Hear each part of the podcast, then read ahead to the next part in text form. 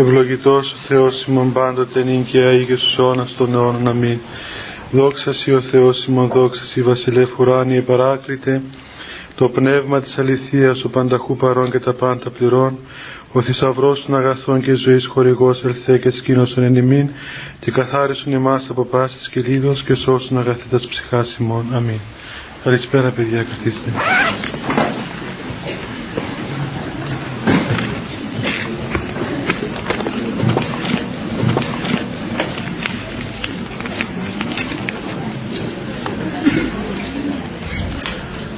Παιδιά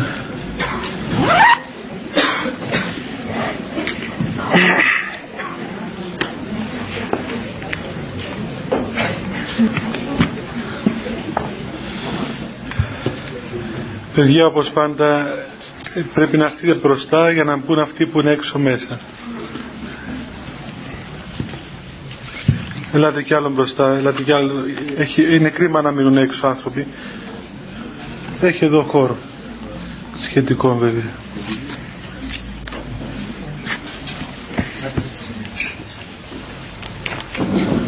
Πάω κι εγώ πιο μπροστά στον μπορώ.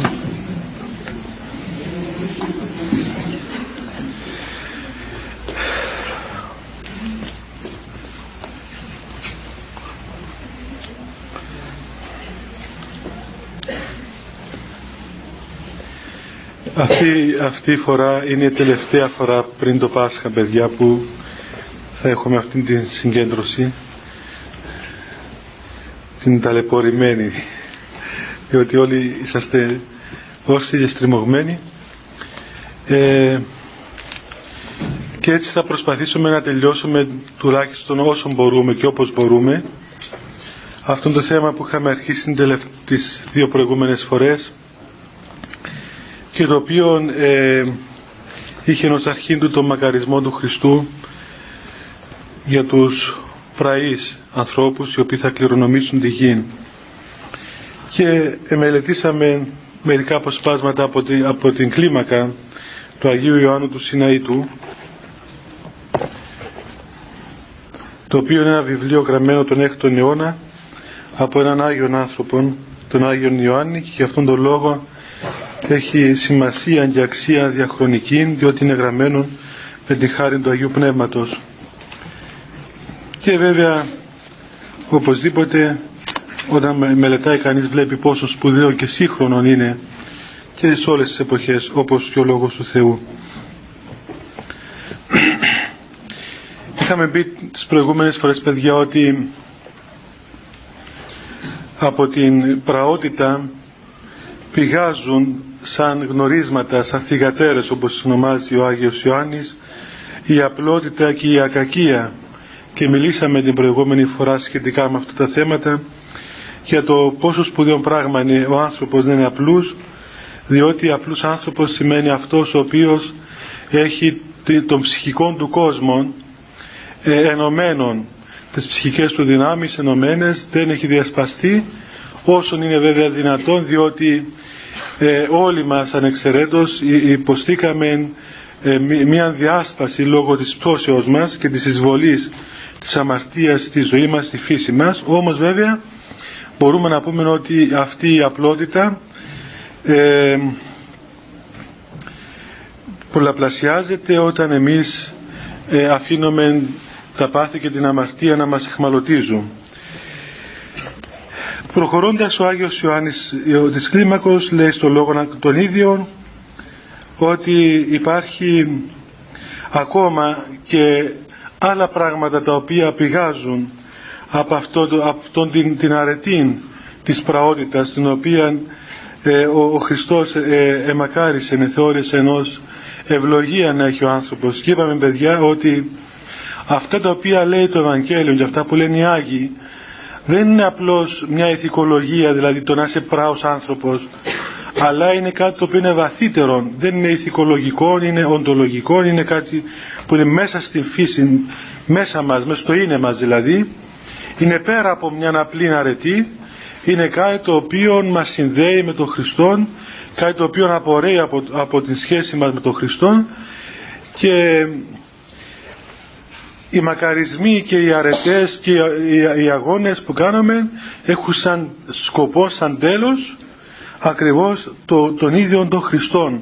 Δεν έχουν σαν σκοπό να μας κάνουν καλούς ανθρώπους ή ήρεμους ανθρώπους ή να αναπτύξουν τις ε, ψυχοσωματικές μας δυνάμεις ή το, το μυαλό μας ξέρω εγώ ας πούμε τα οποία πράγματα επαγγέλλονται πολλά άλλα συστήματα και φιλοσοφίες σήμερα. Αυτά δεν τα υπόσχεται η Εκκλησία του Χριστού διότι δεν είναι πράγματα τα οποία αφορούν ε, την χάρη του Αγίου Πνεύματος, την αιώνια βασιλεία του Θεού. Αυτά, εάν τα καταφέρνουν, μπορούν να τα πούν διάφοροι άλλοι. Ε, η Εκκλησία θεραπεύει τον άνθρωπο μέχρι το βάθος του είναι, του θεραπεύει το γεγονός του θανάτου, το γεγονός της, του διασκορπισμού, της υπάρξεώς του, της προσωπικότητάς του, θεραπεύει το, το κέριο στοιχείο του προβλήματός του, που είναι ακριβώς αυτή η διακοπή της σχέσης του με τον Θεό. Έτσι λοιπόν όλες, όλα τα περιγραφόμενα από τους Αγίους αυτόν τον σκοπό έχουν. Δεν είναι δηλαδή οι Άγιοι δεν έγραψαν βιβλία ψυχολογικά ούτε βιβλία φιλοσοφικά. Έγραψαν βιβλία τα οποία απλώς περιέγραψαν τις εμπειρίες τους και λόγω της εμπειρίας που είχαν και της, της πορείας αυτής προς τον Θεό έγραψαν όσα εβίωσαν και όσα έζησαν. Λοιπόν, ε, ένα άλλο στοιχείο, ένα άλλο παράγωγο της πραότητος ο Άγιος Ιωάννης αναφέρει την ευθύτητα και λέει τι σημαίνει ευθύτητα. Πολλές φορές το ακούμε και εμείς πρέπει να είμαστε ευθύς άνθρωποι. Αλλά λέει εδώ ο Άγιος ότι ευθύς σημαίνει, ευθύτητα μάλλον σημαίνει απερίεργη σκέψη, ανυπόκριτη συμπεριφορά, ομιλία φυσική και ανεπιτίδευτη. Όπως ονομάζεται ο Θεός αγάπη, έτσι ονομάζεται και ευθύτης. Και αναφέρει διάφορα ρητά από την Γραφή, τα οποία ε, επισημαίνουν ότι η ευθύτητα ακριβώς είναι ένα γνώρισμα του Θεού όπως είναι η αγάπη. Πολλές φορές παιδιά ε, εμείς νομίζουμε ότι ευθύτητα σημαίνει να λέμε κάτι το οποίο σκεφτόμαστε θα το λέμε κατευθείαν. Δηλαδή θα το λέμε κατευθείαν στον άλλον άνθρωπο. Και διαβάζοντας κανείς αυτόν τον ορισμό του Αγίου Ιωάννου μπορεί να τρόποντινά να θεωρήσει ότι έτσι είναι. Όμως ε, εφόσον η ευθύτητα και η αγάπη και όλα αυτά είναι στοιχεία του Θεού δηλαδή γνωρίσματα του Θεού μάλλον τότε δεν μπορούμε να πούμε ότι μπορεί να υπάρξει ευθύτητα χωρίς αγάπη. Άρα λοιπόν ε, το να νομίζουμε ότι μπορούμε να λέμε στον άλλον άνθρωπο ό,τι σκεφτόμαστε ή όποια γνώμη έχουμε για αυτόν αυτό το πράγμα είναι, είναι πολύ ε, δύσκολο, πολύ να το πω έτσι πολύ σκληρό για να μην το πω βάρβαρο. Γιατί ποιος από μας έχει το θάρρος να ακούσει κατευθείαν τη γνώμη του άλλου ανθρώπου; Έτσι φανταστείτε τώρα να, να είχαμε εδώ ας πούμε αυτό το θάρρος και να αρχίζαμε ο ένας να έλεγε το άλλο τι γνώμη έχουμε για τον άλλον ή τι σκέψεις έχουμε για τον άλλον φανταστείτε τι είχε να γίνει θα, θα σκοτωνόμαστε. Ή θα σκοτωνόμαστε ή θα αυτοκτονούσαμε διότι ε, να, να μας περιγράψει κάποιος και μάλιστα αν είναι και αλήθεια αυτά τα οποία λέει ακόμα χειρότερο το πράγμα. Ε, ξέρετε παιδιά είναι, είναι παράξενο πράγμα ο ψυχικός κόσμος του ανθρώπου. Εγώ έχω δει ανθρώπους θα το έχετε δει και εσείς βέβαια έχω δει ανθρώπους κυρίως στην εξομολόγηση που περιγράφουν τον εαυτό τους και, και δακρύζουν από το πόσο καλοί άνθρωποι είναι. δηλαδή έρχεται να εξομολογηθεί ας πούμε και λέει πάτερ μου ας πούμε καταρχάς αρχίζει το, το προήμιο είναι πάτερ μου ουδής αναμάστητος δηλαδή σαν να μου λέει κοίταξε καλά πάρε πρώτα αυτό το σύνθημα ας πούμε και μετά να προχωρήσουμε στα υπόλοιπα. Και βεβαίως ουδής αναμάστητος παρακάτω εγώ είμαι καλός άνθρωπος ε, δεν ε, έκλεψα κανένα, δεν σκότωσα κανένα, οποιοδήποτε μου ζήσει κάτι το βοηθώ, πάντοτε κάνω το καλό και περιγράφοντας τον εαυτό του με τόσο ωραία λόγια, τόσο πολύ συγκινείται που κλαίει. Πράγματι. Ε, αισθάνεται τεράστια ευτυχία, διότι είναι τόσο καλός άνθρωπος. Και λέει κανείς φαντάσου τώρα με αυτόν τον άνθρωπο, ο οποίος περιγραφόμενος και αυτοκολακευόμενος συγκινείται να αρχίσει τώρα να του λέει ας πούμε κάτι το αντίθετο. Δηλαδή πραγματικά ο άνθρωπος αυτός θα συντριβεί. Δεν είναι εύκολο πράγμα. Θέλει πολύ τέχνη ώστε ε, αυτόν τον άνθρωπο να, να, του, να τον πολιάσει, να τον μεταστρέψεις αυτόν τον έπαινον όλων χωρίς να το καταλάβει. Διότι ουέ και αλίμονο εάν νομίσει ότι ας πούμε πάντα του χαράσει την καλή εικόνα ε, πας εσύ δεν είναι κανείς, ας πούμε. Δεν πρόκειται να σε ξαναδεί, ούτε χώρια που θα σου βγάλει και χίλια λόγια, ας πούμε, φεύγοντας. Θυμάμαι μια φορά, ε, θα το έχετε, ίσως να το έχετε διαβάσει, δεν ξέρω, δεν ξέρω καν αν έχει δημοσιευτεί. Είχε έναν, ε, έζησε στην Ελλάδα πριν δύο-τρία χρόνια ένας μεγάλος Άγιος, ο πατήρ Ιάκωβος. Ναι, Τσαλίκης το λένε. Τι Τσαλίκης λέει, αυτό το επίθετο του ήταν, ας πούμε, δεν είναι το όνομα του ανθρώπου. Αλλά στην Κύπρο τον μπέρδεψαν το όνομα και λένε τον, τον γέροντα με το επίθετο του. Αυτός ουδέποτε χρησιμοποιήσει το επίθετο του, τέλος πάντων. Ε, Αυτός ήταν, ήταν μεγάλος Άγιος, είχε χάρισμα, είχε διορατικό χάρισμα, δηλαδή έβλεπε τους ανθρώπους, είχε μεγάλα χάρισμα, σαν τον πατέρα Πορφύριο. Ε, ήταν και εντωμεταξύ ήταν πάρα πολύ απλός άνθρωπος, σαν μικρό παιδάκι ήταν αφού ε, ήταν αδύνατο να είσαι μαζί τους να μην ξεκαρδίσεις τα γέλια διότι ήταν τόσο απλός ο τρόπος του και τόσο παιδικός ο τρόπος που αντιμετώπιζε τα πράγματα. Τέλος πάντων μια φορά ε, καθόταν εκεί με τους ε, κάποιους γνωστούς και τους μοναχούς του και ερχόσαν δύο κυρίες να το συναντήσουν. Και τους έλεγε για να δείτε τώρα αυτές τις κυρίες τι θα τους κάνω εγώ αυτές έλεγαν ότι ο Πατήρ Άκωβος είναι Άγιος και έχει χάρισμα, είναι προφήτης και αυτά. Και περίμεναν να τους πει κάτι Οπότε ε, λέει της μιας ας πούμε καλώς την κυρία Ελένη. Με γνωρίζετε βεβαίως κυρία Ελένη σαν και εσάς τέτοια κυρία δεν υπάρχει άλλη ας πούμε καλύτερη κυρία των Αθηνών καλή, ε, πλούσια ξέρω εγώ ελεήμονα πως τα λένε της είπε Λέει, βέβαια, μα τέτοιο χάρισμα που έχει ο πάτερ, α πούμε, οπωσδήποτε. Είχε μεγάλο χάρισμα. Άρχισε να τον, τον επενεί αυτή ότι ας πούμε ήταν μεγάλος προφήτης και ανεκάλυψε πόσο σπουδαία γυναίκα ήταν. Τη άλλη πήγε εκεί Έλεγε παιδί μου τι να κάνουμε, όλοι αμαρτωλοί είμαστε και εσύ αμαρτωλοί να μετανοήσεις, ξέρω εγώ, έγινε θηρίο εκεί. και αυτός είναι που έχει το χάρισμα. Πού το βρήκε το χάρισμα; Ούτε προφητή ούτε τίποτα. Έτσι λοιπόν βλέπετε παιδιά ότι ε, δεν είναι εύκολο ούτε, ούτε αντέχει ο άνθρωπος. Δεν αντέχουμε ξέρετε. Γι' αυτό και ο καλός Θεός δεν, δεν μας δείχνει, ποτέ δεν μας δείχνει παιδιά την κατάστασή μας. Ε, δεν αντέχει κανένας μας να δει τον εαυτό του πώς είναι. Είναι, είναι πολύ βαρύ πράγμα, πάρα πολύ βαρύ πράγμα. Θυμάμαι έναν, έναν ενάρετον άνθρωπο στην Ελλάδα ο οποίος προσευχόταν στον Θεό να του δείξει το πόσο ας πούμε έτσι αμαρτωλός είναι. Και ο Θεός του το απεκάλυψε εν μέρη.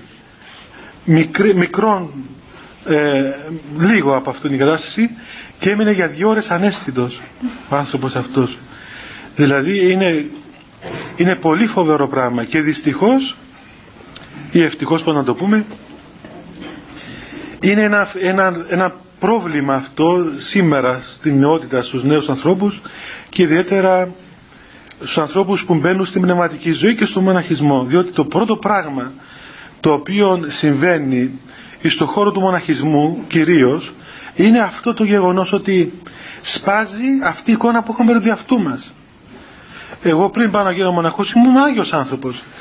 Ε, είχα πολύ καλή εικόνα για αυτό μου. Προσευχόμουν συνέχεια, περπατούσα πάνω κάτω στους δρόμους ξέρω εγώ της Θεσσαλονίκης που σπούδαζα, έλεγα συνεχώς την ευχή, δεν επηρεαζόμαι από τίποτα.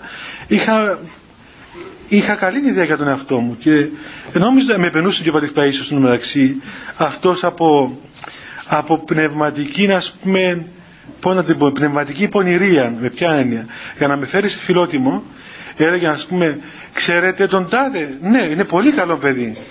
Οπότε ερχόντουσαν άλλοι παπήγα στον πάτερ πέσου μας είπε ότι είσαι πολύ καλός ε, και εγώ. Φούντονα ε, όμως λαμβάνοντας ας πούμε αυτό το την τρόπο τον, τον έπαινο έτσι ε, ε, ερχόμαι και σε φιλότιμο να προσέχω ακόμα περισσότερο. Και αυτό το έκαμε και ο βέβαια γιατί δεν ήταν η πραγματικότητα έτσι. Αλλά όταν μπαίνουμε, μένουμε στον χώρο της πνευματικής ζωής τότε βλέπουμε αυτήν την και βλέπουμε και μας την δείχνουν κιόλας και τα μιλούν τα πράγματα πλέον ότι δεν είμαστε αυτοί οι καλοί και οι Άγιοι οι ενάρετοι οι χρυσοί που νομίζαμε. Είμαστε γεμάτοι μέσα μας πάθη, αντιδράσεις. Όλα, όλα τα έχουμε όλα τα έχουμε. Και είναι δύσκολο να κρατήσεις αυτήν την αυτή την αίσθηση της, ε, της εικόνας του, της συντετριμένης του πεπτοκότους ανθρώπου. Αυτό το πράγμα γίνεται στην πνευματική ζωή και οπωσδήποτε αφού είναι η Χριστό πνευματική ζωή πιστεύουμε και έτσι είναι ότι η χάρη του Θεού ενδυναμώνει τον άνθρωπο και λίγο λίγο ας πούμε δυναμώνει να, να συνειδητοποιήσει σωστά την κατάστασή του και να αγωνιστεί περισσότερο. Όμως αν αυτό δεν γίνει στην πνευματική ζωή τότε γίνεται και από την άλλη πλευρά δηλαδή παιδιά μπορούμε να πούμε ότι και ο εχθρός μας ε, ο διάβολος ε, θέλει να μας δείξει αυτή την εικόνα ιδίως σήμερα με σκοπό να συντρίψει τον άνθρωπο. Γι' αυτό βλέπετε ότι όλα αυτά τα φαινόμενα που έχουμε των καταθλίψεων, της απογνώσεως, της απελπισίας σε νέους ανθρώπους είναι διότι έχουν μια ε, υπερευαισθησία στο να ε, μεγαλοποιούν τα λάθη τους Δηλαδή πράγματι έχουν, έρχεται και λέει ότι μα αφού κάνω αυτό, κάνω το άλλο, κάνω το άλλο, το άλλο κάνω το άλλο. Δεν είμαι τέρας. Λες ας πούμε τώρα, ας σου πω ότι είσαι τέρας, ε, δεν θα το βαστάξεις. Έτσι όπως τα λες έτσι είναι, αλλά όμως λείπει κάτι. Το ότι είμαστε τέρατα είναι μια πλευρά της ζυγαριάς. Από την άλλη πλευρά της ζυγαριάς έχουμε κάτι άλλο. Ότι ναι μεν εμείς είμαστε τέρατα, αλλά υπάρχει ας πούμε και ο, ο Πανάγαθος Θεός από την άλλη, το οποίο εμείς είμαστε παιδιά. Και άρα λοιπόν ο Θεός μπορεί εμάς να μας μεταμορφώσει και να μας αναστήσει. Και ναι μεν εμείς είμαστε χαμένοι, αλλά ο Θεός είναι ο ζωοδότης, είναι αυτός ο οποίος ανιστά και τους νεκρούς και έτσι μεταθέτουμε την ελπίδα μας και την ελπίδα της σωτηρίας μας και της λυτρώσεως μας και της ε, ανακαινήσεως της υποστάσεως μας εις το ζώντα Θεός, στον Χριστός. Και έτσι ελπίζομαι Δηλαδή το μεν ένα του Θεού έχει ελπίδα ως αντίβαρον, το δε άλλον του διαβόλου έχει ας πούμε την απόγνωση ως αποτέλεσμα. Διότι φανερώνει και μεγαλοποιεί τα λάθη και δεν, δεν φανερώνει όμως την δύναμη του Θεού η οποία μπορεί και από, το, από, τους, από τις πέτρες να αναστήσει τέκνα του Αβραάμ όπως λέει το Ευαγγέλιο.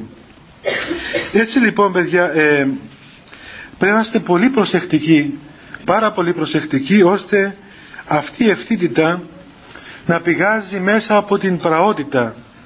Διότι αν δεν πηγάζει μέσα από την πραότητα η οποία πηγάζει από την ταπείνωση δηλαδή είναι μια λυσίδα αρετών τότε δεν θα είναι ευθύτητα θα είναι ένα μαχαίρι το οποίο θα κόβει τα κεφάλια των άλλων ανθρώπων. Και αντί να καθαρίσει πληγές θα σκοτώνει τους άλλους. Είναι όπως ε,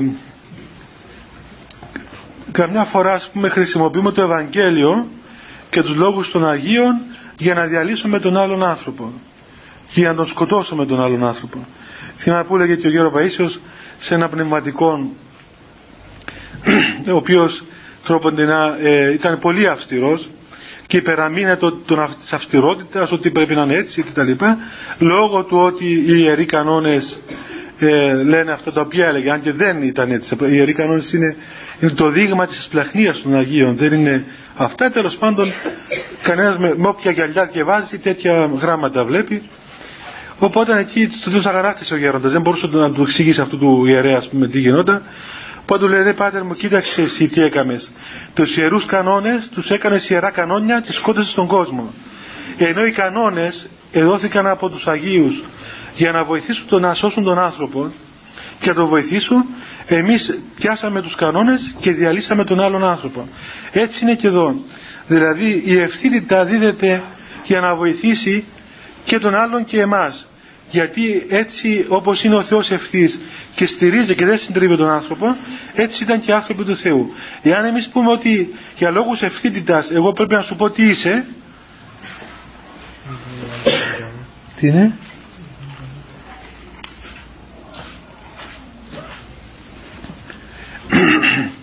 Έχουμε ένα μήνυμα από τους έξω. λοιπόν, λέει πάτερ έξω έχει πάρα πολλούς. Μπορείτε να πείτε στους εντός να, να βγουν εκτός;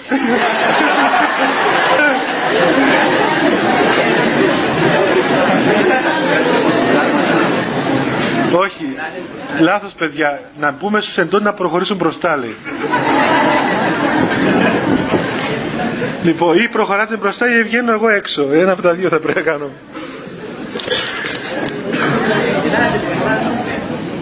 Ελάτε παιδιά, ελάτε, ελάτε όλοι, ελάτε μπροστά, ελάτε.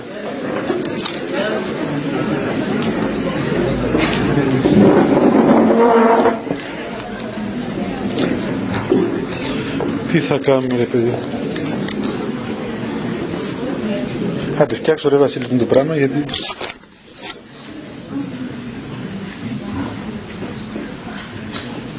μερικά αγόρια μπορούν να μπουν και κατ' οικονομία του ιερό. Έτσι.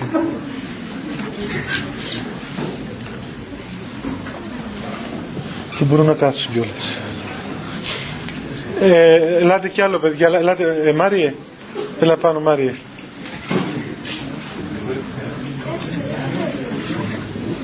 Ελάτε παιδιά, ελάτε, Α, Νίκολα, ελάτε. Περάστε λίγοι από εδώ και λίγοι από εκεί. Μέσα στο ιερό, λοιπόν.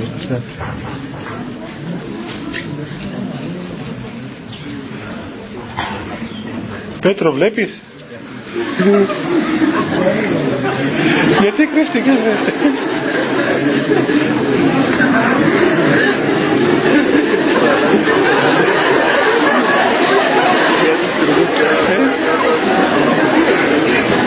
Εξαφανίστηκε μόλις την Ελάτε κι άλλο μπροστά, ελάτε κι άλλο μπροστά. Αλέξη, έλα, έλα. Παιδιά, ελάτε μπροστά γιατί είναι κρίμα οι άλλοι να είναι έξω. Α, μήπως πέσει και ε, τα ίντερ βάθη.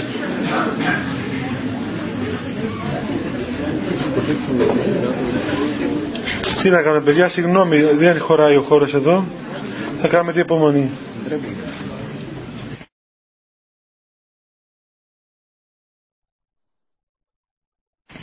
Το αντίθετο λοιπόν παιδιά της, της απλότητος, της ακακίας, της ευθύτητος η οποία πηγάζει από την αγάπη και οικοδομή των άνθρωπων. Είναι η πονηρία. Να πούμε λίγο και για αυτή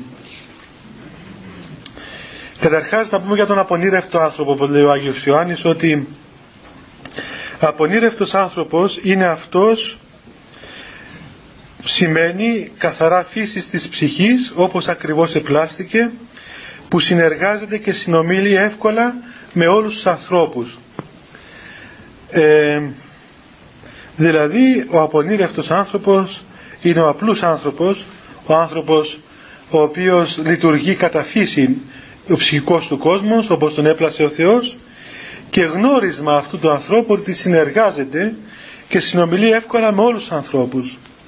Δηλαδή δεν συνεργάζεται και συνομιλεί με τους φίλους του, ούτε με τους ομόφρονές του, ούτε με αυτούς που τον αγαπούν, ούτε με αυτούς που τον κατανοούν, ούτε με αυτούς που τον καταλαβαίνουν, ούτε με τίποτα.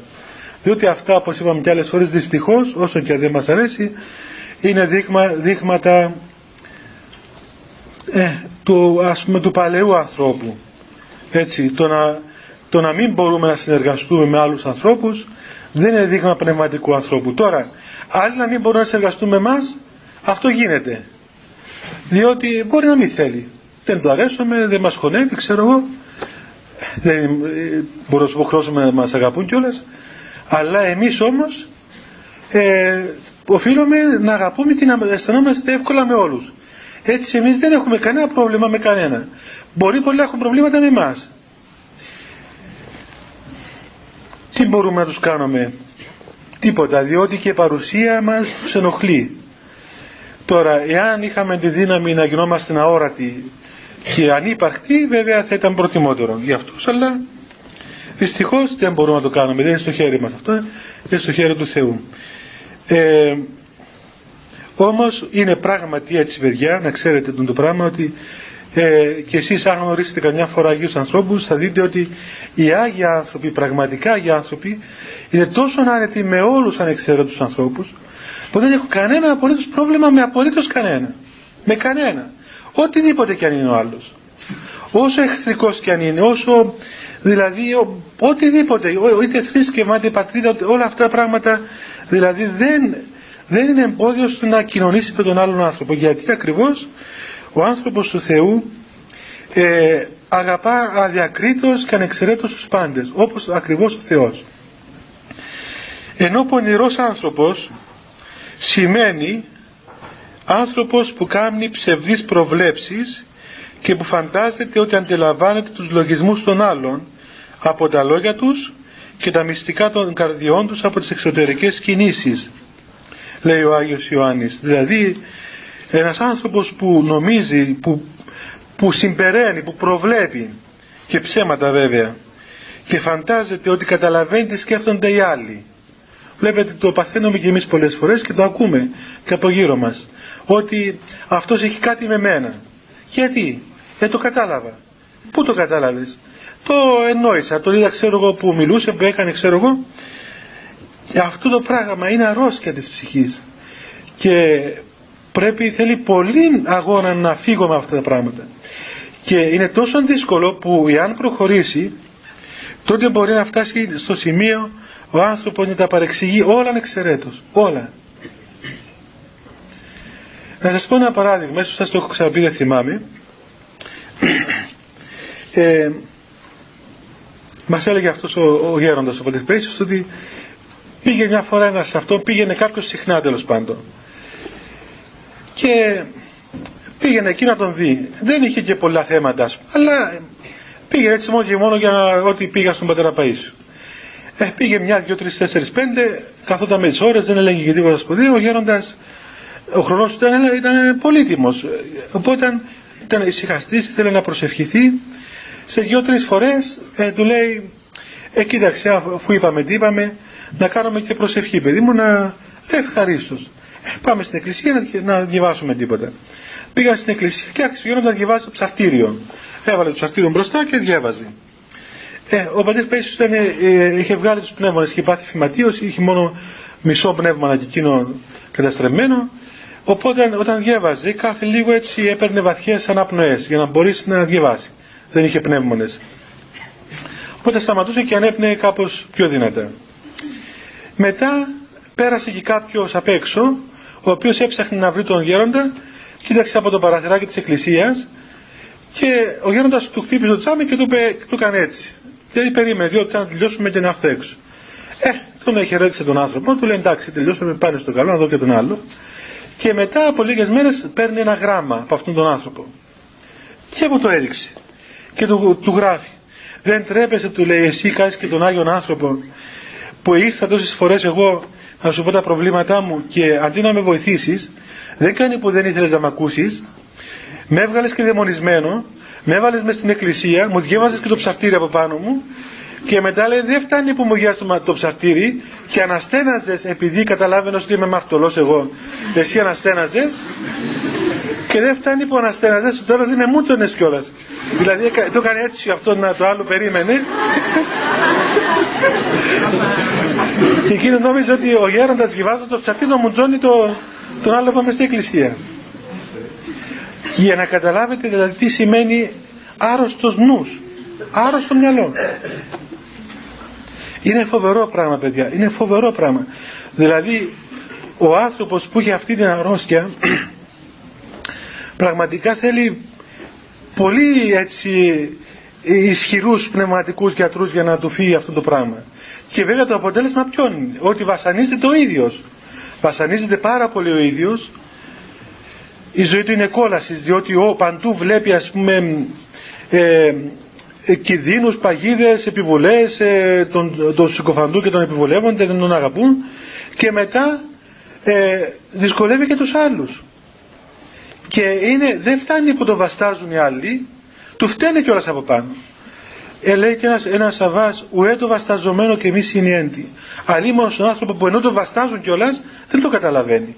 Να πει τουλάχιστον ένα ευχαριστώ ευχαριστώ που με βαστάζετε μου κάνετε υπομονή. Δεν φτάνει που τον κάνεις υπομονή ζητάει και ρέστα από πάνω. Αυτό μην νομίζετε ότι είναι κάτι το παράδοξο. Είναι κάτι το πολύ πολύ έτσι σύνηθες φαινόμενο. Μπορεί να μην το δεν ξέρω στις καθημερινές σας σχέσεις εσείς αν το ή αν ας πούμε το αντιμετωπίζετε αλλά εγώ τουλάχιστον το αντιμετωπίζω συχνά. Δηλαδή βλέπω ανθρώπους που έρχονται να εξομολογηθούν. Έρχονται ας πούμε λένε αυτό που θέλουν να πούν ξέρω το πρόβλημα το απαντάς. Δεν φτάνει που τους απαντάς δεν φτάνει που ξέρω εγώ διαθέτεις έστω 5-10 λεπτά από, από τη ζωή σου ας πούμε για αυτό το πράγμα. Στο τέλος είσαι και κατηγορούμενος είσαι και υπόλογος και μπορεί να πούμε είσαι και ένοχος. Και γίνεται δηλαδή και ζητά και λόγο να πούμε ζητά ρέστα από σένα στα καλά καθούμενα ρε παιδί μου τι σου φταίω εγώ; Σου είπα πάνε αλλού ρε παιδάκι μας μα, άμα δεν θέλεις. Τι να σου κάνω εγώ τόσο μυαλό έχω τόσο όχι εσύ και γιατί και αυτό και το κύριε λέει σου λέει.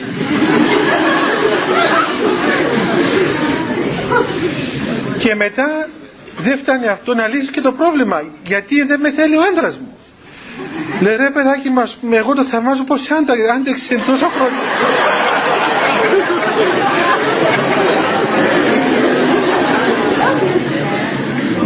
εγώ να μου ούτε πέντε λεπτά δεν σε άντεχα εδώ ήρθες να, ήρθες να εξομολογήσεις μου βγάλεις τη ψυχή μου εμένα. Και το άντρα φαντάζομαι τι το κάνεις αυτόν τον ανθρώπο ε, πέντε λεπτά δεν μπορούμε να συνοηθούμε και μου έβγαλε τη, τη ζωή μας με, αυτό, με τις απαιτήσεις με τη... και εσύ τώρα ας πούμε δηλαδή φανταστείτε παιδιά τι γίνεται. Είναι φοβερό πράγμα δηλαδή φοβερό. και όλα αυτά τι είναι. Ή πηγάζουν αν το αναλύσουμε δηλαδή πηγάζουν από τον εγωισμό μας. Είναι ένας εγωισμός ο οποίος είναι στο βάθος εγκεκριμένος. Εφολεύει στο βάθος της καρδιάς του ανθρώπου και τον κάνει να πιστεύει πάντα αυτό που έχει στο λογισμό του. Πιστεύει ότι αυτό που νομίζει είναι σωστό και ξέρετε δηλαδή μπορεί ο άνθρωπος να φτάσει μέχρι που να, να πιστέψει πράγματα τα οποία δεν τα είδε, δεν τα άκουσε αλλά ήθελε και, τα ήθελε και τα πιστεύει. Οπότε μια φορά ένας αρχιψεύτης που μου λέει είπα τόσα πολλά ψέματα που δεν θυμάμαι ποια είναι η αλήθεια δηλαδή για ένα, για ένα πράγμα είπε τόσες πολλές εκδοχές και τόσες πολλές περιγραφές που στο τέλος εξέχασε πώς είναι η, η πραγματικότητα; Ε, φοβερό και φοβερή κατάσταση. Τέλος πάντων. Λοιπόν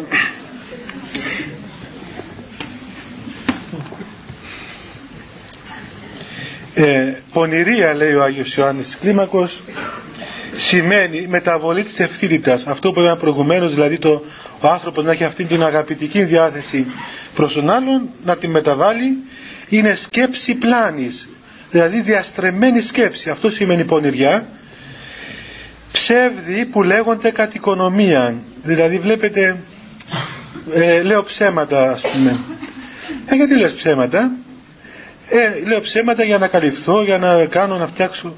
Κοίταξε, παιδί μου, είναι απλό πράγμα. Μην κάνεις πράγματα τα οποία χρειάζεται να πεις ψέματα ύστερα για να καλύψεις. Διότι για να πεις ψέματα σημαίνει ότι εκείνο που κάλυψες δεν είναι καλό. Αν ήταν καλό γιατί το, γιατί το καλύπτεις. Άρα λοιπόν σημαίνει ότι αρχίζει, να, να, αρχίζει η πονηριά.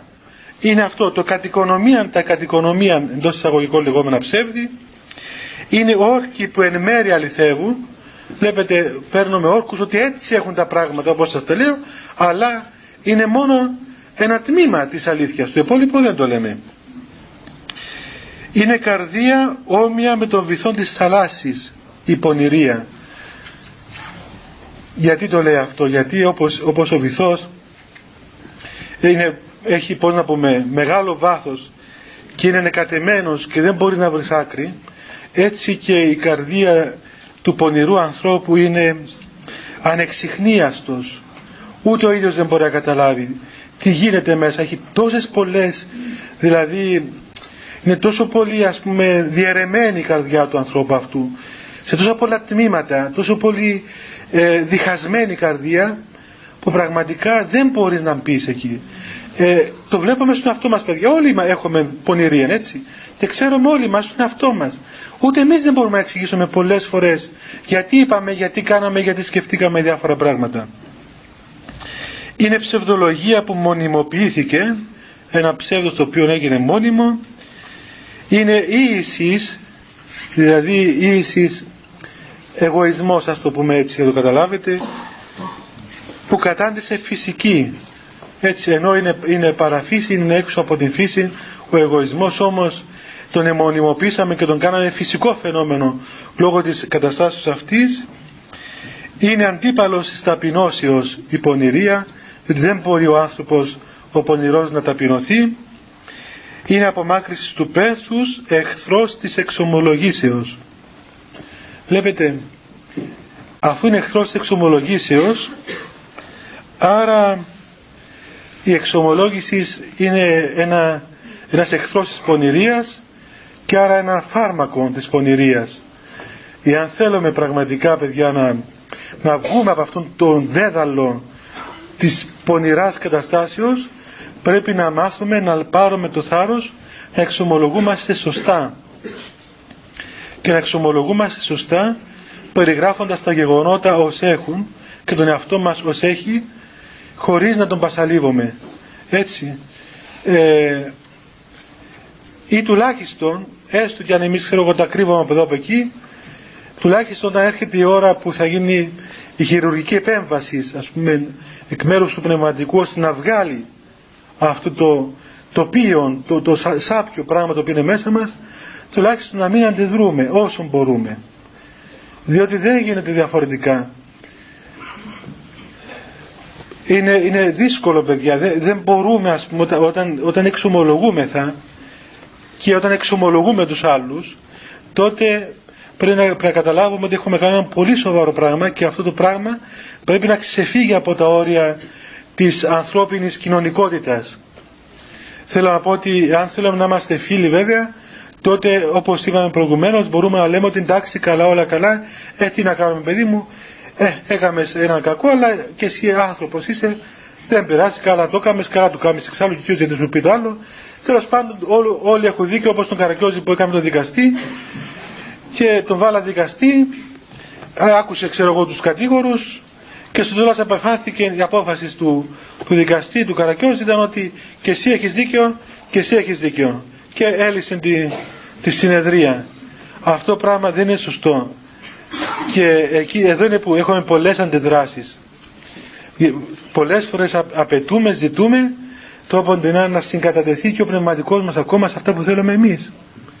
Και όταν βλέπουμε ότι δεν θέλει να συγκατατεθεί, εκβιάζουμε το πράγμα. Γιατί ας πούμε, γιατί να μην, ή ξέρω εγώ, δεν θέλουμε να ξαναπάμε, ή λέμε τα δικά μας τέλος πάντων. Δεν είναι καλό αυτό. Τουλάχιστον να έχουμε την, την επίγνωση εντάξει, καλώς, ε, έτσι έχουν τα πράγματα, μακάρι είχα τη δύναμη να το κάνω, δεν μπορώ, ακολουθώ τον λογισμό μου και ο Θεός βοηθός. Δηλαδή ταπεινά είναι καλύτερα παρά να επιμένουμε ας πούμε κάνουμε το ίδιο λάθος με άλλη μορφή. Ακόμα πονηρία είναι αντιμετώπιση των ύβρεων με φαινομενικό χαμόγελο. Είναι, είναι της εποχής μας αυτό το πράγμα. Βλέπετε, κάποιος μας βρίζει, ξέρω εγώ αυτό και εμείς χαμογελούμε ότι τάχα δεν μας ενοχλεί, δεν μας πειράζει, που μέσα μας όμως βράζουμε. Σκυθροπότης ανόητη και αφύσικη, ευλάβεια επίπλαστη και τέλος ζωή όμοια με τους δαίμονες. Είναι βαρύς λόγος αλλά είναι, είναι αληθής. Είναι πράγματι παιδιά Θεό να φυλά. Είστε νέα παιδιά, δεν, δεν κινδυνεύετε ακόμα. Ε, όσοι είστε κάτω από τα 30 χρόνια, μη φοβάστε. Όμως που το σημερινό χορταράκι θα γίνει αμβριανό δέντρο για δεν το βγάλετε από τώρα. Ε, όσοι από εμάς περάσαμε τα 30 τότε πρέπει να αρχίσουμε να ανησυχούμε διότι το χορταράκι έγινε δέντρο. ε, ναι, είναι γεγονός ότι η νεανική ηλικία αυτό το πάθος ακόμα δεν είναι ώρα του ας πούμε να πολεμήσει. Στην νεανική ηλικία είναι τα πιο χοντρά πάθη έτσι στην επιφάνεια. Αυτά είναι κάπως πιο λεπτά όμως πρέπει να μάθουμε από τον καιρό που είμαστε νέοι να έχουμε αυτή, αυτό το θάρρος να μπορούμε να ασχοληθούμε με τον εαυτό μας. Είναι μεγάλη υπόθεση αυτή και ε, είναι πολύ σπουδαίο πράγμα να βρίσκετε χρόνο ώστε να ασχολείστε με τον εαυτό σας. Και είναι και μια μεγάλη επιτυχία ας πούμε αυτή του σαντανά που πούμε ξέρω εγώ του εχθρού πως το λέτε δεν θέλω να σας λέω και το όνομα του, του διαβόλου αλλά δεν ξέρω και τι να τον πω. Πως να τον πούμε δεν ξέρω πώς να τον πω άλλος πως ε; πονηρός πονηρός ναι το λέει κάποιος. Αυτό λέει και ο Χριστός τον ονόμασε πονηρόν τον διάβολο. Ε, το να γεμίζουμε τον χρόνο μας με πολλά πράγματα και να μην μπορούμε να δούμε τον εαυτό μας. Και ξαφνικά ξέρετε υπάρχει ο εξής κίνδυνος που είναι συνήθως είναι, ε, συμβαίνει. Σε κάποια στιγμή της ζωής μας σε κάποια στιγμή ενώ τρέχουμε πατούμε απότομα φρένο από ένα γεγονός. Και παθαίνουμε αυτούς που τρέχουν μέσα στο αυτοκίνητο και μόλις πέσουν το φρένο πετάγονται από τα τζάμια έξω και σπάζουν τα μούτρα τους. Και αυτό το γεγονός τι μπορεί να είναι; Στη δική σας ηλικία αποτυχία. Μια αποτυχία. Δηλαδή κάποιο παιδί ξέρω εγώ αγαπούσε κάποια και η κάποια τον εγκατέλειψε ή ο κάποιος την εγκατέλειψε συνηθέστερο το φαινόμενο του οπότε αρχίζουν μετά είναι ένα φρένο αυτό αυτό το φρένο τι είναι; Είναι ένα ξύπνημα. Αλλά αυτό το ξύπνημα είναι οδυνηρό. Γιατί δεν είναι ας πούμε ένα ξύπνημα όπως μας ξυπνάει η μάνα μας το πρωί ας πούμε που είναι μας ξυπνάει με καλόν τρόπο ας πούμε για να πάμε έξω στη δουλειά μας ή στο... αλλά είναι ένα ξύπνημα πολύ τρομακτικό. Θα σας πω και ένα έκδοτο από το Άγιον Όρος. Ε, όταν, όταν πρώτο, ε, ήμουν αρχάριος μοναχός στο Άγιον Όρος ήμουν αρχοντάρης αρχοντάρης ε, έξω αν ξέρετε είναι ο μοναχός ο οποίος ασχολείται με τους ξένους οπότε είχαμε στο μοναστήρι 60 και 70 άτομα κάθε βράδυ, τους φιλοξενούσαμε, τους βάλαμε να κοιμηθούν κτλ. Και, και το πρωί ε, είχαμε το διακόνημα, πηγαίναμε να τους ξυπνούμε. Να έρθουν στην εκκλησία, αφού υποτίθεται ήρθα στο Άγιον Όρος, ε, οι πιο πολλοί ήταν ευλαβείς, ήθελαν να ξυπνήσουν, αλλά οι ώρες μας εμάς ήταν αλόκοτες, ξυπνούσαμε η ώρα μια, η ώρα δύο το μεσάνυχτα, αυτοί βέβαια φυσικό, οι άνθρωποι ήθελαν κάποιος να ξυπνήσει. Ε, αυτό χτυπούσα την πόρτα, χτυπούσα, χτυπούσα, δεν απαντούσα, μερικές φορές άνοιγα και έμπαινα μέσα τους σκουμπίσω ξέρω εγώ. Άλλοι έλεγαν, τι είναι, τι, τι είναι ας πούμε εδώ. Θυμάμαι ένα καημένος λέγε, ξύπνα, ξύπνα παππούλη ξύπνα. Λέει, μα πού είμαι, λέω στο Άγιον Όρος. Λέει, ποιον Άγιον Όρος. Τέλος πάντων, είχε ένα γεροντάκι, δεν ξυπνούσε με τίποτα. Τι γεροντάκι, καμιά ξυναριά χρονό ήταν, έτσι λίγο έτσι κάπως και ο ας πούμε λίγο χοντρούλης ξέρω εγώ ε, δεν ξυπνούσε ε, και εν τω μεταξύ μας είπε από το βράδυ ότι αύριο με ξυπνήσει να έρθω στην εκκλησία το πρωί που θα πάτε και εσείς εντάξει ευχαρίστως. Πήγαμε κατεβαίνω κάτω μου λέει ένα γεροντάκι παλιό γεροντάκι λέει το ξύπνησες σαν και τον παππού μας είπε λέει δεν ξύπνα λέει το σκούνισα τον κούνισα τον έκαμε δεν ξύπνα με τίποτα Άσε που καμιά φορά είχε που μια δύο μας έριξε την παπούτσια τους, ένας με πίσω παπούτσια. λοιπόν, λέει, άσε ευλογημένη, δεν ξέρεις να ξυπνάς λέει εσύ τους, τους α, κοσμικούς. Λέω, πώς να το ξυπνά, αφού το ξε... Πάμε μαζί λέει. Πάμε μαζί, λοιπόν, απλοϊκό το γεροντάκι, μπαίνουμε μέσα, το σκουντά μια-δυο, τίποτε κύριος. Το πιάνει από το χέρι του, ξύπνα. Λέει εκείνος, ποιος είναι έτσι στον ύπνο του; Του λέει ο χάρος, ξύπνα.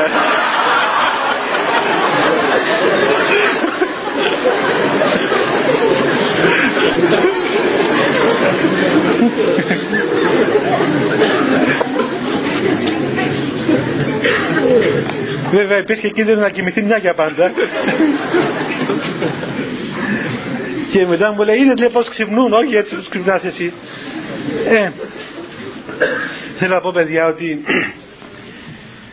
μπορεί πράγματι κάποτε να ξυπνήσουμε πολύ οδυνηρά και τότε αρχίζουν ας πούμε να ψάχνουμε κάναμε λάθη τότε βγαίνουν όλα τα λάθη μας στην επιφάνεια και εκείνη την ώρα είναι πολύ δύσκολο γιατί είμαστε τραυματισμένοι από το γεγονός ας πούμε σε εγκαταλείψεως, απορρίψεως και ταυτόχρονα ε, αναδύονται από μέσα μας όλα τα πιθανά λάθη που κάναμε.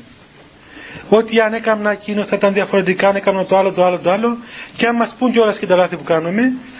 Και τότε ο άνθρωπος είναι, υπάρχει κίνδυνος να χάσει τελείως δηλαδή τον έλεγχο και να φτάσει στο σημείο να του είναι προτιμότερος ο θάνατος από τη ζωή. Είναι πολύ δύσκολο πράγμα. Γι' αυτό είναι ανάγκη έτσι να ασχολούμαστε με τον εαυτό μας σιγά σιγά να εξοικειωνόμαστε με την έννοια της ανθρώπινης φύσης μας ότι είμαστε άνθρωποι, είμαστε ζυμωμένοι με την αμαρτία, με, με τα λάθη, με τις ατέλειες ότι ε, οι αποτυχίες που συμβαίνουν δεν σημαίνει ότι πρέπει να ψάχνουμε να βρούμε αίτιους. Και αν έκανα έτσι θα γινόταν αλλιώς και αν έκανα το άλλο. Δεν είναι αυτό, δεν πρέπει να στρέφεται ο άνθρωπος ποτέ πίσω. Όταν συμβεί τραύμα μην ψάχνεις την ώρα του τραύματος να βρεις γιατί και πώς. Κοίταξε να θεραπεύσεις το τραύμα και άμα θεραπευθεί τελείως, τότε, τότε αν, αν χρειαστεί να κοιτάξεις πίσω να διορθώσεις. Ένα τραύμα τον επουλωθεί νομίζω ότι μιλά από μόνο του. Δεν χρειάζεται να ξύνω με παλιά πράγματα. Και κάτι το οποίο ε, υπάρχει μια διαφορά ας πούμε, με διάφορες μεθόδους που ασκούν οι ψυχολόγοι. Είναι ότι όταν πάει κανείς σε ένα ψυχολόγο τότε αρχίζουν να το έχει ένας άνθρωπος ένα πρόβλημα. Αρχίζει να, κανείς να, το, να τον κάνει ας πούμε τον άλλο πώς να πούμε κλωστή κλωστή ας πούμε. Αρχίζει από τότε που θυμάται και αρχίζει να του λέει ότι ας πούμε εσύ το έχεις αυτό γιατί ο πατέρας σου ήταν έτσι, η μάνα σου ήταν έτσι είδες εκείνο ή άλλο τέλος πάντων μπορεί να βρουν τις αιτίες. αλλά αυτές οι αιτίες, το κακό είναι το εξής ότι αντί να τις κρατήσει ο ψυχολόγος για τον εαυτό του να μπορεί να κάνει καλά τη δουλειά του του τις λέει και του ανθρώπου του άλλου και του λέει ότι κοίταξε το έχεις αυτό γιατί όταν ήσουν μικρός ξέρω εγώ ο πατέρας σου έδινε τη μητέρα σου και εσύ τα εκείνα και έπαθες ας πούμε τρακ και αυτό τώρα δεν την επαντρευτείς ας πούμε έχει κάτι πράγματα δηλαδή αλόκοτα πολλές φορές τελείως δηλαδή δηλαδή από τη μήγα ξύγκη να πούν κάτι ας πούμε βγάζουν από εδώ βγάζουν από εκεί να βγάλουν ένα πόρισμα. Και λέει κανείς ρε παιδάκι μου τώρα το πόρισμα τι το θέλεις να το πεις αυτού του ανθρώπου; Μπορείς να τον θεραπεύσεις; Θεράπευσε τον πιάσει τον τώρα αυτό δεν του φτάνει το χάλι του και το κατάντημα του. Αρχίζεις να του λες εσύ τώρα ε, γιατί και πώς του προέρχεται και δεν, δεν φτάνει το κακό που έχει. Μετά του δημιουργούνται και ένα σωρό ε, κακοί λογισμοί αντίον του, του πατέρα του, της μάνας του, των αδελφιών του, του θείου του, του δασκάλου του. Και πάει διότι η μάνα μου μου δημιούργησε το πρόβλημα ο πατέρας μου ε, ξέρω εγώ δεν με πρόσεξε από εκεί δεν μου δώσε αγάπη και γίνεται ένας φαύλος κύκλος. Ενώ στην, η, η μέθοδος των πατέρων δεν ήταν έτσι. Οι πατέρες ε, ε, μάθαιναν ό,τι έπρεπε να μάθουν από τους ανθρώπους ή όσα τους πληροφορούσε η χάρη του Θεού και κοιτούσαν να θεραπεύσουν τον άλλον άνθρωπο. Δεν κοιτούσαν να τον, να τον ξεγυμνώσουν πρώτα και να τον βγάλουν ξέρω εγώ πάνω στο κλαρί και αν τα κατάφεραν ύστερα. Βλέπετε ο Χριστός ας πούμε εκεί που λέει το Ευαγγέλιο για εκείνη την κοπέλα που τη συνέλαβαν επαυτοφόρο να επιτελεί μοιχεία με κάποιον άλλον. Και πήγαν εκεί εκπρόσωποι του νόμου να τη λιθοβολήσουν όπως έλεγε ο Μασαϊκός νόμος και μετά πήγε ο Χριστός δεν της είπε ούτε μία λέξη. Δεν της είπε ότι κοίταξε ρε παιδί μου ας πούμε τα πράγματα δεν είναι καλά μην τα ξανακάμεις ας πούμε δεν τρέπεσαι κότσα γυναίκα να κάνεις τέτοια πράγματα ας πούμε. Τίποτα δεν της είπε τίποτα. Της είπε κοίταξε παιδί μου δεν σε κατέκρινε κανένας λέει όχι ούτε εγώ σε κατακρίνω πήγαινε και πρόσεχε μην ξαναμαρτήσεις. Και τέλειωσε, είναι θεράπευση των άνθρωπων. Έτσι μας κάνει και ο Θεός παιδιά. Αν δούμε καθένας τον εαυτό μας θα δούμε ότι ο Θεός μας θεραπεύει με ένα πολύ απαλό τρόπο. Μας θεραπεύει χωρίς να μας συντρίψει. Έτσι, όπως δηλαδή γίνεται ένα, ένα θαύμα, μια μεταβολή μέσα στο είναι μας και αυτό γίνεται και εμείς θαυμάζουμε τη μεταβολή. Δεν πληγωνόμαστε, δεν τρομάζουμε. Δεν μας τρομάζει ο Θεός. Ο Θεός είναι, έρχεται στον άνθρωπο σαν μια λεπτή άβρα μέσα στο είναι του, τον μεταμορφώνει, τον αγιάζει και ο άνθρωπος βλέπει αυτή τη θαυμαστή ενέργεια του Θεού. Κάθε πράγμα το οποίο είναι, είναι τραχή και, και σκοτώνει τον άλλο, αυτό δεν είναι από τον Θεό. Είναι κάτι που εδώ πραγματικά ε, ε, έχουμε μια διαφορά ας πούμε με τη μέθοδο δεν ξέρω να το κάνουν όλοι αλλά τα ακούω πολλούς ανθρώπους που πάνε στους ψυχολόγους και δεν βγαίνει τίποτα δυστυχώς γιατί, ξέρετε γιατί; Διότι λείπει, λείπει ένα στοιχείο λείπει το στοιχείο της αγάπης όταν αγαπάς τον άλλον ας πούμε όταν αγαπάς με την αγάπη του Χριστού την αγάπη του στον άλλον άνθρωπο τον αγαπάς ε, άχρη θανάτου τότε του συμπεριφέρεσαι σαν τον εαυτό σου. Ενώ όταν τον άλλον άνθρωπο το βλέπεις σαν πελάτη σου και είσαι υποχρεωμένος να πεις κάτι για να σπράξεις 15 λίρες για 45 λεπτά, τότε πρέπει να του πεις κάτι. Και πρέπει να φανείς και λίγο μάγος, ας πούμε, ότι ανεκάλυψε, ας πούμε, τρόπο το κρυμμένο μυστικό. Ενώ στην εξομολόγηση, σαν πνευματικός, έρχεται και σου λέει, ας πούμε, να μου πεις τι θα κάνω. Ή να μου πεις αν πράγματι είμαι έτσι. Και ενώ είναι έτσι και χειρότερα από ό,τι λέει, εσύ δεν λες τίποτα, δεν λες κάνει υπομονή και προσέχουν και ο Θεός θα σε βοηθήσει. Και ο λόγος, ο σωτήριος του Θεού φαίνεται μηδέν, ενώ ο λόγος ο μαγικός του άλλου φαίνεται σπουδαίος, ενώ είναι ταχυδακτηλουργία και δεν είναι τίποτα άλλο. Δεν μπορούμε να θεραπεύσουμε τον άνθρωπο με, με ταχυδακτηλουργίες. Ο άνθρωπος θεραπεύεται εις βάθος και εις βάθος προχωρούμε μόνο για τις χάρες του Θεού και πολύ απαλά χωρίς να συντρίψουμε τον άλλον άνθρωπο. Τέλος, για να τελειώσουμε κιόλας, ε, ως, ως ε, τέλος του λόγου ο Άγιος Ιωάννης λέει το εξής δύσκολα θα αποκτήσουν απλότητα οι πονηροί άνθρωποι όμως πολλές φορές λέει μία πτώσης εσωφρώνησε κακούς και πονηρούς και τους εχάρισε χωρίς να το θέλουν την ακακία και την σωτηρία. Αυτό είναι. Ξέρετε παιδιά, όταν, όταν συντριβούμε υπάρχει μια περίπτωση να, να πεθάναμε και μην ξαναεπανέλθουμε.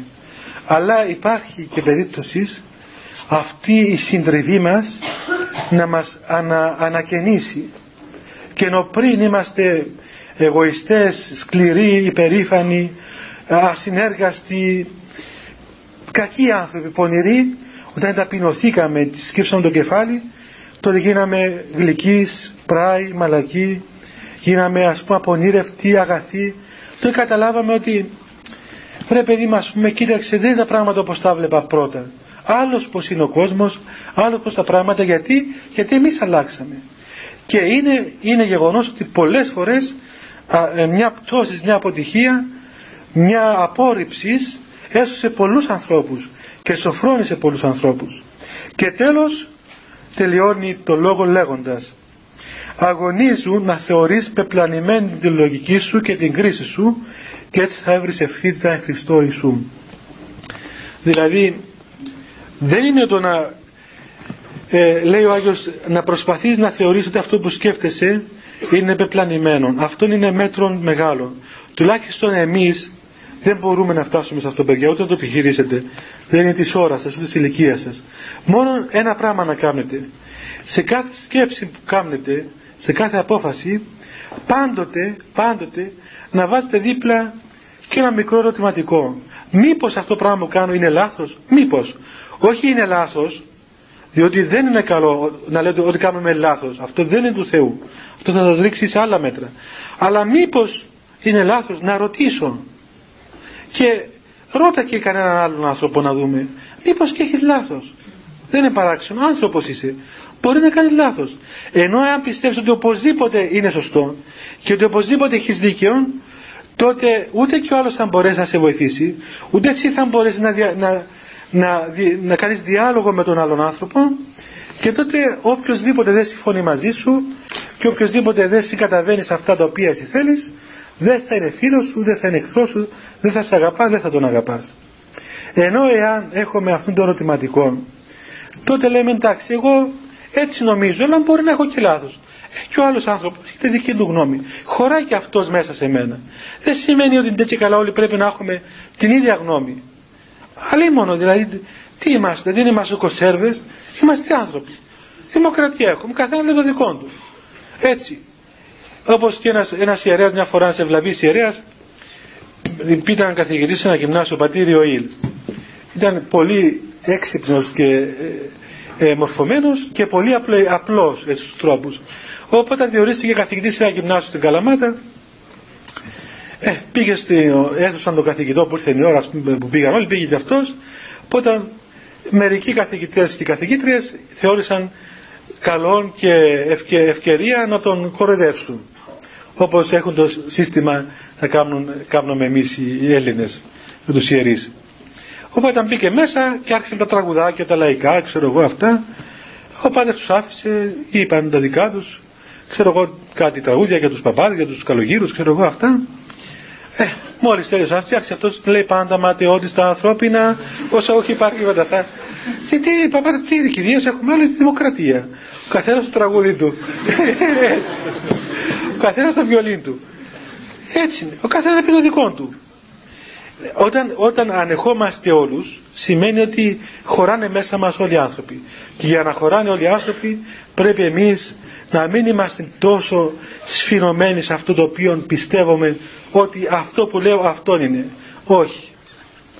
Μπορεί αυτό που λες να είναι αυτό που πρέπει να είναι, αλλά ο τρόπος που το λες, η ώρα που το λες και σε αυτούς που το λες να μην είναι τα κατάλληλα και άρα δεν ισχύει αυτό το πράγμα.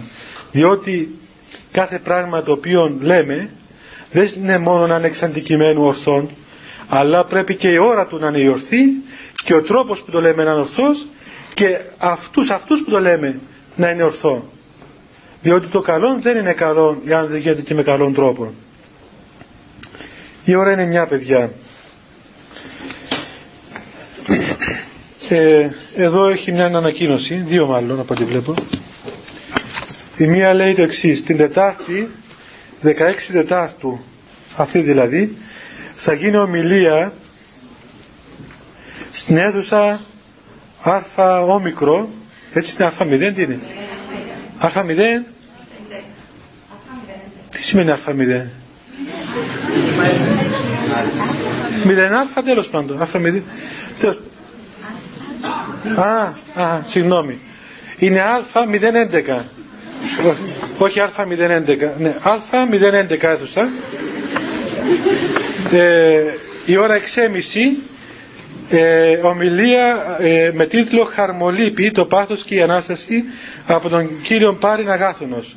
Μάλλον εδώ στο Πανεπιστήμιο από ό,τι καταλαβαίνω. Και δεύτερη ανακοίνωση, για να είναι η Α0 ή η Α11. Έξω από το εκκλησάκι διοργανώνεται μία αγορά πασχαλινών ειδών για ενίσχυση της Εκκλησίας του Αποστόλου Φιλίππου στα Λατσιά. Είναι μια προσπάθεια που κάνουν εκεί οι άνθρωποι για να βοηθήσουν λίγο την εκκλησία που ε, χτίζεται τώρα πούμε, για να τελειώσει. Πότε ανοίγουν τα σχολεία σας, εδώ δηλαδή. 5 του Απρίλη, όχι του Μάη. Του Μάη. Α, 5. Δευτέρα. Ε, μάλλον να έρθουμε κι εμείς. Σαν τον καλό το χρόνο. Λοιπόν, 5, 5 του μηνός παιδιά έτσι. Δευτέρα του Θωμά την ίδια ώρα εδώ. Όμως δεν θα έχει εξομολόγηση εκείνη την ημέρα. Έτσι θα έρθετε φρέσκοι φρέσκοι από το Πάσχα, δεν θα έχετε αμαρτίες σίγουρα. λοιπόν, να κάνουμε προσευχή παιδιά και να πάμε. Χριστέ το φως του αληθινών, το φωτίζον και αγιάζον, πάντα άνθρωπον ερχόμενων εις τον κόσμο, σημειωθεί το εφημάς το φως του προσώπου σου, είναι αυτό ψώμεθα φως του απρόσιτον και κατεύθυνον τα διαβήματα ημών προς εργασία των εντολών σου, πρεσβείες της Παναχράντου σου Μητρός και πάνω σου των Αγίων Αμήν. Ευχών των Αγίων Πατέρων ημών, Κύριε Σου Χριστέ ο Θεός, ελέησον ημάς. Αμήν. Καλό βράδυ παιδιά, καλή Ανάσταση. Θεός μαζί σας.